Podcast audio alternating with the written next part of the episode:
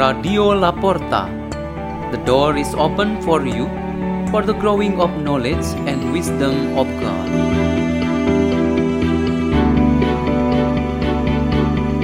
By Bobby Gomez from the parish of St. Francis of Assisi in Bend, Oregon.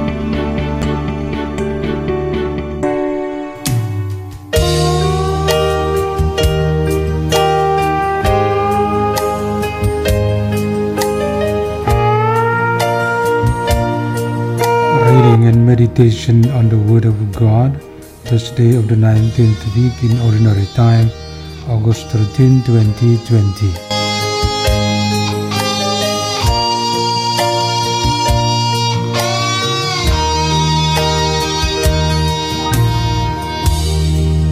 The reading is taken from the Holy Gospel according to Matthew.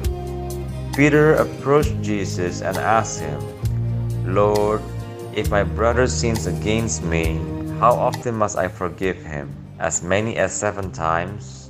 Jesus answered, I say to you, not seven times, but seventy seven times. That is why the kingdom of heaven may be likened to a king who decided to settle accounts with his servants. When he began the accounting, a debtor was brought before him who owed him a huge amount.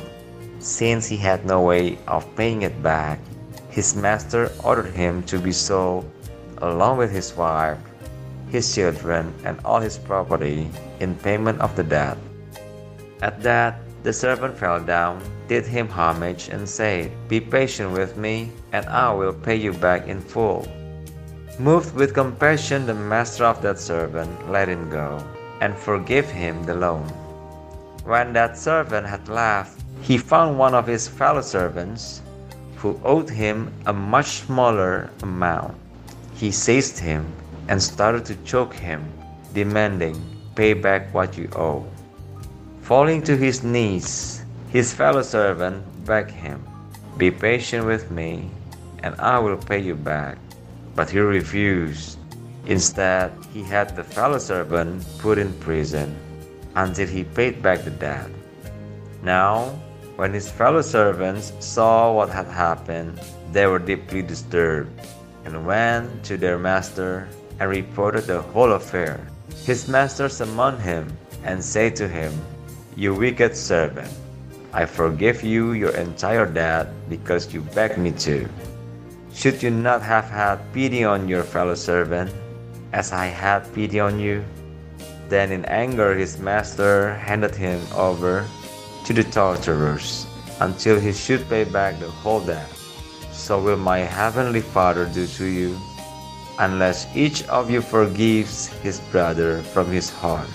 When Jesus finished these words, he left Galilee and went to the district of Judea across the Jordan.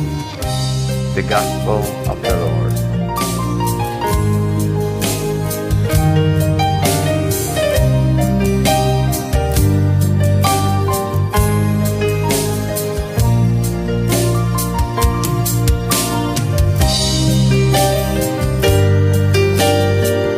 Meditation today has the theme A Big Heart That Forgives.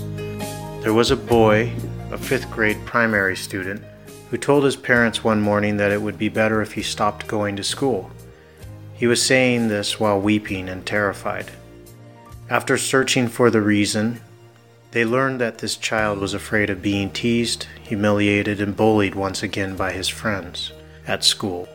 He had tried to be patient with them, played with them, even shared snacks with them, but he was still victimized by them. He just wanted to quit school. The parents were saddened by their son's situation and tried to solve the problem with the school. This boy's sad experience should not be considered as a human error or simply something by chance. But this proved a very bad social pattern existed in that school that must be removed. Perhaps you yourself have been the victim of such a pattern of evil behavior in your own context. In facing such difficulty, there are some people who can solve them on their own, but others cannot, so they need help from others to overcome it. On how to solve this, it can be through reactive or repressive ways, which means to fight with violence, but it can also be through persuasive or friendly ways. One of the Christian teachings is that is always close to the heart of the followers of Christ when they experience such trouble is to have a big heart, namely to be a forgiving person and always willing to forgive in any situation.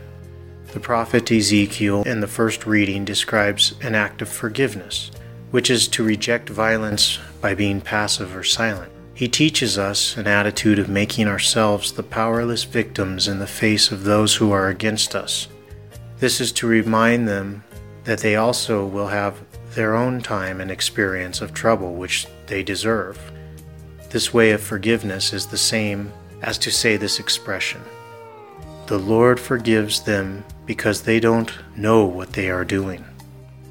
The Lord Jesus teaches us how a big heart forgives, that is, through explicit statements and actions that we can give. The evil ones, or our enemies, need to see and experience how through our words and actions we really forgive them. Such forgiveness should not be measured up to the number of times or in quantity. We should forgive others beyond our perceived limits of patience, fatigue, boredom, and hurt. Jesus recognized this human tendency of putting the limits. However, he teaches his disciples and all of us to do otherwise. Therefore, he emphasized that one who forgives should not take into account the limits of both quantity and quality. He says this in his famous expression that we should be able to forgive 70 times 7 times. Let's pray in the name of the Father, and the Son, and the Holy Spirit. O Lord, give us kind and big hearts so that we can forgive without limit. If we are not strong enough to forgive, give us your Spirit, and we will be strengthened. Glory to the Father, and to the Son, and to the Holy Spirit, as it was in the beginning, is now, and will be forever. Amen. In the name of the Father, and the Son, and the Holy Spirit. Amen. Radio La Porta. The door is open for you.